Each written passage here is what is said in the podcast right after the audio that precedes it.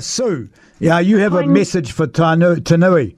Tinui, yes. Uh, look, I'm I'm based in Masterton, but I've never been more thankful for a warm and dry home.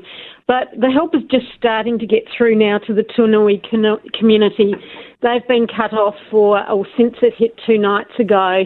Um, and, uh, yeah, it's pretty dire out there. And I was just going to say, don't forget about the Wairarapa. Well, we, we ironically don't. Is Kira McAnulty.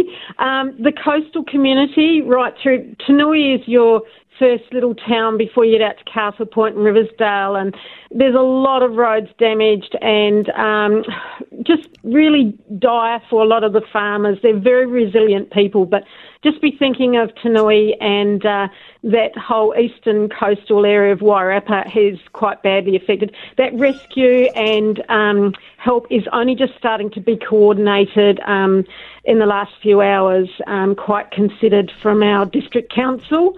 And um, there'll be a, uh, one of our councillors is taking out hot food and things like that on Sunday. There's going to be a getting out there to, to meet with the people and debrief and things. So, and she's calling for um, donations of, um, you know, like food that people can, it's on her page, it's on the Masterton District Council page. Stella, um, uh, Stella is the um, is the, imp- so, uh, the councillor. So can I just? I'm just trying to work out because I love Riversdale. Riversdale is one of my favourite yes. spots. I yep. love it. So t- I would have to go through Tinui to get yes. to Riversdale, would I? Yes. Well, you wouldn't get there at the moment. So you can't get to Riversdale either. Mad- no, absolutely not. That all that is cut off. They've been cut off for two days.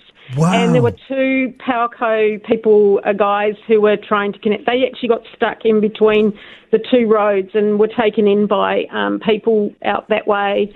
Um, so, I mean, what about the people that live at Riversdale? So they've got no power and no... No, no nothing. They haven't... It's very... Communications, very... Um, intermittent, um, power's just... Um, yeah, that sort of... In, you know, that sort of...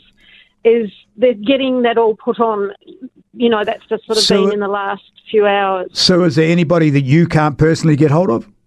Oh, my co-worker's out there. She's, I presume she's okay. Um, she's on a farm. They're very resilient people, but um, the we want to stay off the comms because we want them to be able to, you know, communicate. Well, we, we haven't heard uh, from her um, in the last um, couple of days, but, um, you know, there's a lot of people, and my daughter knows people who are out there as well, but and she's gone in to, to help with the army. But um, Thanks, Sue. I mean, I, that's yeah, a, I appreciate a, it's a, it. It's an unfolding situation, and the help's just getting in now. So I appreciate you calling and telling our listeners and uh, all those people out at Tinui and Riversdale. What, there's a lot of Wellingtonians that live at Riversdale as well, so there's a lot of people going to be affected by by that because some of them actually commute from that area and come over.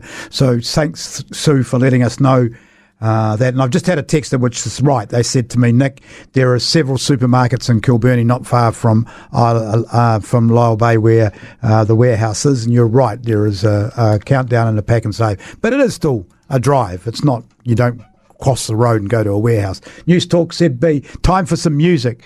James Irwin joins me in the studio and we talk music for a few for a few minutes before twelve o'clock.